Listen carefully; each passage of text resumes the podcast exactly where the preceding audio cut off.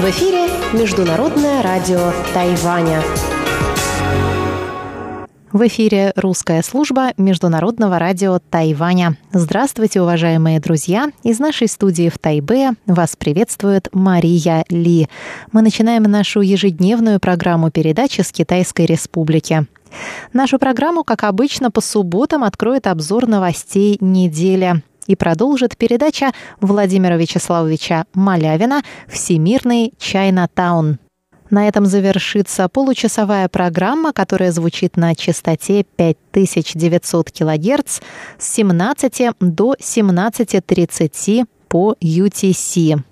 А если вы слушаете нашу часовую программу на частоте 9490 кГц с 11 до 12 UTC или же на нашем сайте ru.rti.org.tw вы также сможете услышать музыкальную передачу «Наруан Тайвань», которую ведет Игорь Кобылев, и повтор радиопутешествия по Тайваню с Чеченой Кулар.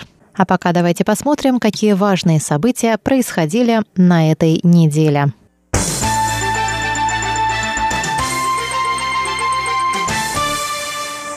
Прошлую субботу, 27 июня, прошло праздничное открытие первой смены детского лагеря «Гномики» для проживающих на Тайване русскоговорящих детей дошкольного возраста. Праздник был организован творческой группой «Фасолинки» при поддержке русского клуба на Тайване и прихода Русской Православной Церкви в Тайбе. Лагерь гномики, рассчитанный на 12 дней, станет стартовым этапом детской творческой студии «Городок мастеров», на базе которой планируется открытие двуязычного русско-китайского детского сада полного дня в районе Линькоу, Нового Тайбэя. В городке мастеров детям предложат различные занятия, включающие развитие речи и навыков общения, музыку, театр, танцы, физкультуру, веселые интересные игры, знакомство с культурой России.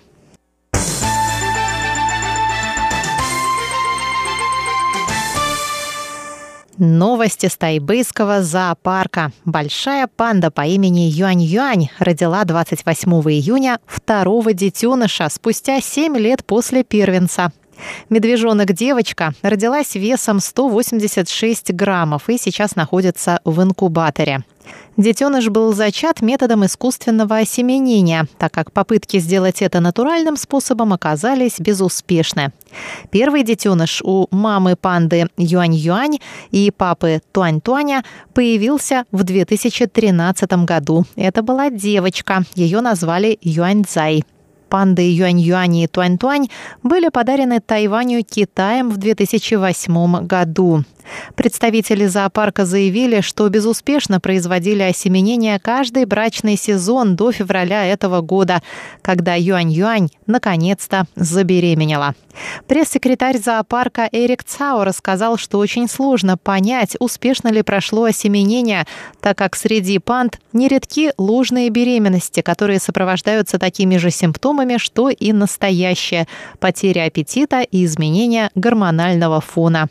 Имплантация оплодотворенной яйцеклетки также может произойти уже после брачного периода, поэтому зоопарк всегда пристально наблюдает за состоянием панды. Как и в прошлый раз, новорожденная панда будет представлена глазам публики в зоопарке не ранее, чем через полгода. Тогда же ей дадут имя.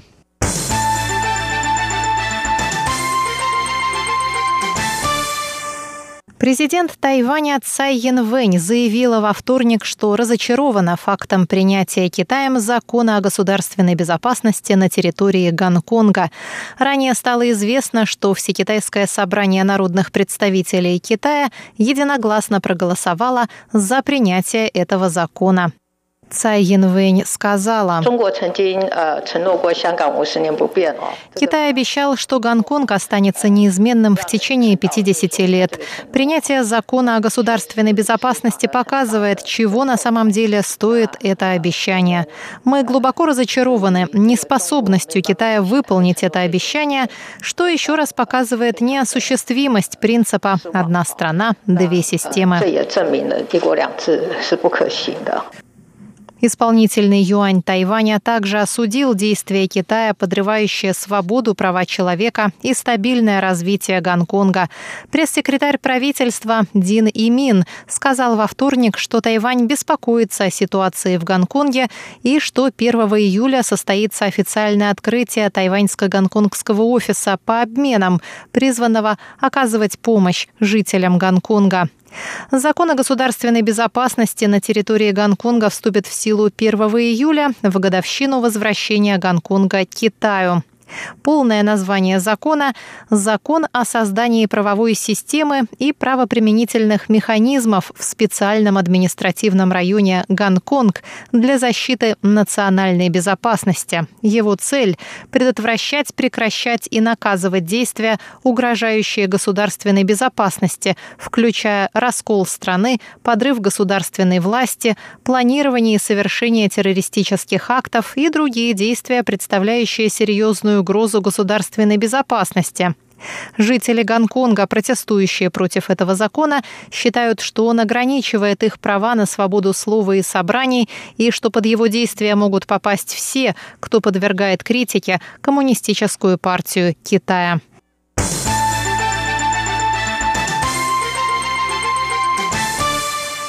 Накануне 23-летней годовщины передачи Гонконга Китаю Совет по делам материкового Китая при правительстве Тайваня опубликовал доклад с анализом ситуации в территории. В докладе говорится, что Пекин нарушил данные Гонконгу обещания о сохранении его автономии, нанеся удар по базовым ценностям и международному положению Гонконга.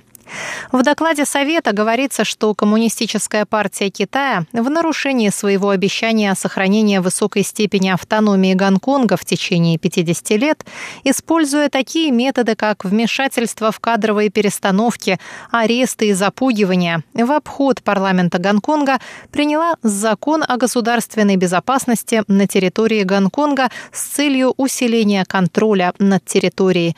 Права человека, свобода, законность и другие базовые базовые ценности жителей Гонконга потерпели еще больший урон в условиях применения принципа «одна страна, две системы». Однако жители Гонконга продолжают протестовать и бороться за свою демократию, свободу, права человека и законность. Совет подчеркнул, что демократия, свобода, права человека и законность – это ценности, разделяемые жителями Гонконга и Тайваня. И правительство, и оппозиция Тайваня озабочены происходящим в Гонконге и поддерживают стремление его жителей к демократии. Правительство Тайваня готово предоставлять жителям Гонконга необходимую помощь, говорится в заявлении Совета.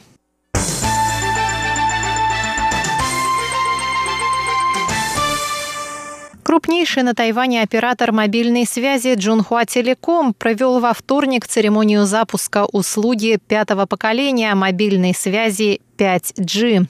На церемонии присутствовали президент Тайваня Цай Янвэнь и министр транспорта и коммуникаций Линь Дзялун. Председатель Джунхуа Телеком Си Мао сказал в приветственной речи, что 5G – одна из ключевых стратегических индустрий Тайваня и что его компания в течение двух лет инвестировала в ее развитие и готовилась к ее запуску, став первым на Тайване мобильным оператором, получившим соответствующую лицензию и начавшим предоставление новой услуги 30 июня.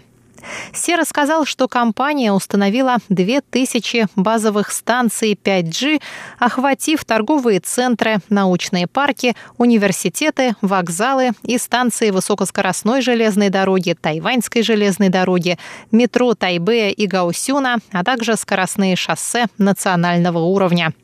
К концу года у Джунхуа Телеком будет уже 4000 базовых станций, а в течение трех лет их число достигнет 10 тысяч.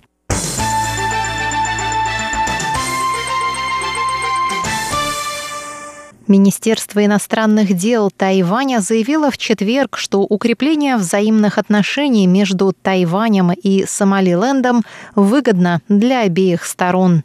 Пресс-секретарь Министерства иностранных дел Джоан Оу сказала, что Тайвань помогает африканскому государству справиться с эпидемией коронавируса COVID-19, а также с последствиями неурожая из-за саранчи. Она напомнила, что в июне Тайвань передал Сомалиленду 150 тысяч обычных медицинских масок, а также респираторных масок N95, средства индивидуальной защиты и необходимые для проведения тестирования товары. Тайвань также отправил в Сомалиленд 300 тонн белого риса, чтобы помочь пострадавшим от потери урожая жителям. Оу добавила, что Сомалиленд располагает значительными ресурсами, которые могли бы использовать тайваньские компании к взаимной выгоде обеих сторон. Среди этих ресурсов рыба, нефть, природный газ и драгоценные камни. Ранее сообщалось, что на Тайване откроется представительство Сомалиленда, а в Сомалиленде уже работает тайваньское представительство. Республика Сомалиленд – это самопровозглашенное независимое государство в северной части Африканского рога, отделившееся от Сомали в 1991 году. Международным сообществом Сомалиленд признается как часть Сомали, однако государство поддерживает неофициальные контакты с некоторыми странами.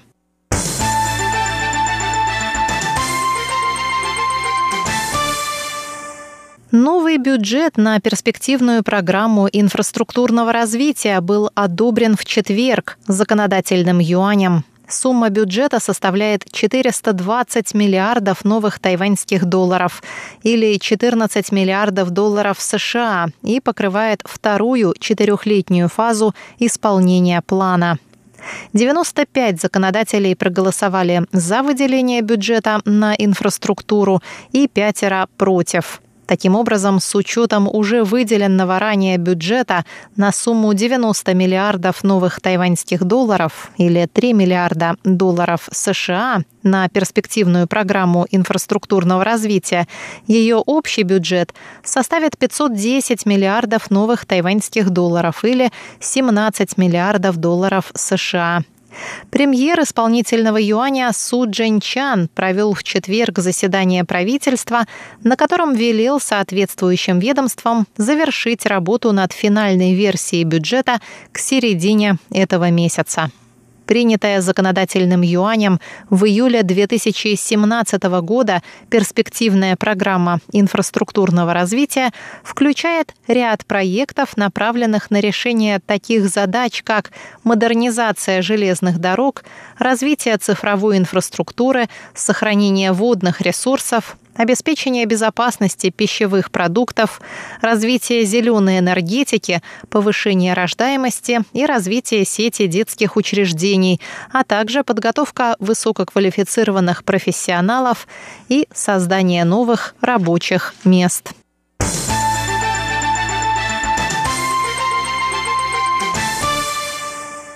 Власти Тайваня начали принимать предзаказы на потребительские ваучеры в свете удара по экономике пандемии коронавируса. В среду премьер Су Чан сообщил, что в первые пять минут после начала предзаказов онлайн было получено свыше 20 тысяч заявок. Из-за слишком большого числа предзаказов система зависала и связь обрывалась, но впоследствии эту проблему решили. Потребительские ваучеры стоимостью 1000 новых тайваньских долларов можно будет потратить на товары и услуги общей стоимостью 3000 новых тайваньских долларов. Ваучеры доступны в бумажном и электронном виде. Их можно будет приобрести на отделениях почты, в банках и магазинах шаговой доступности.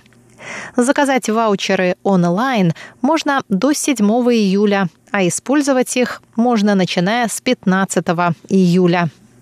Ваучеры могут получить все граждане Тайваня, а также иностранные супруги граждан Тайваня с действующим видом на жительство. Их нельзя тратить на покупку сигарет, акций, уплату налогов и кредитов.